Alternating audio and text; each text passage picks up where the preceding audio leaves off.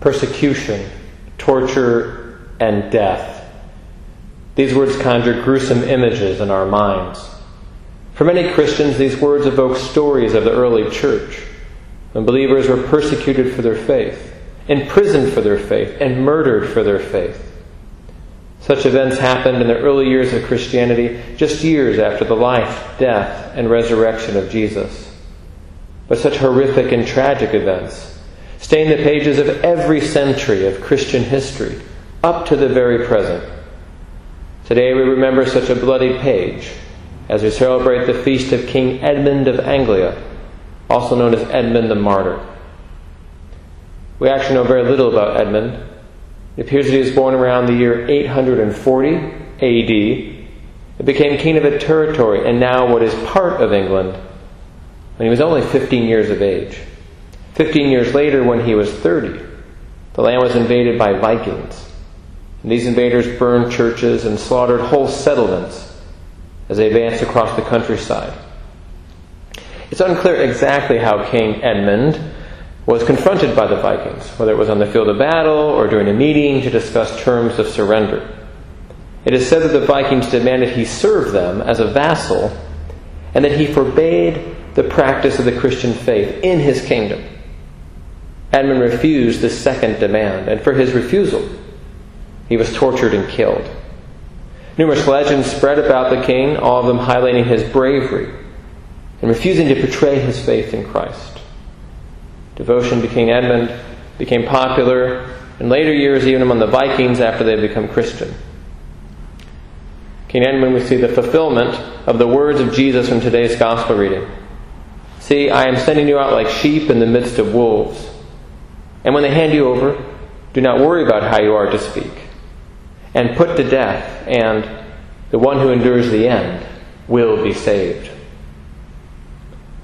What does the life of King Edmund have to do with us? As Christians in Miami, the chances of our torture, imprisonment, and murder because of our Christian faith is as small as a grain of sand.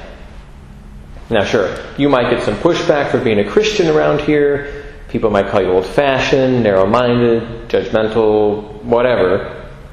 But is that a form of persecution? I suppose on a psychological level.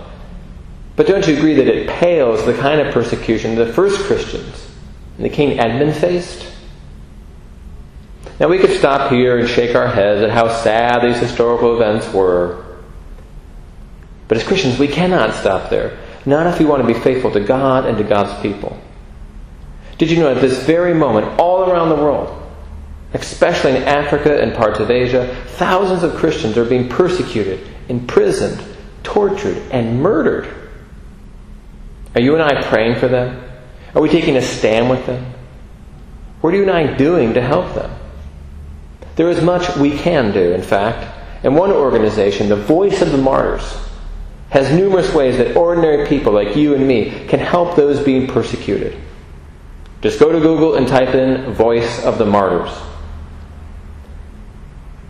And while we're on the topic of persecution, we must also denounce all the bloody stains in the pages of history that have been caused by Christians. Our history has its horrors. When, in the name of Christ, Christians persecuted other human beings made in God's image, when Christians imprisoned other human beings made in God's image, and when Christians tortured other human beings made in God's image, and when Christians murdered other human beings made in God's image. These heinous sins have always broken the heart of God and must always be denounced and remembered for the injustices that they were.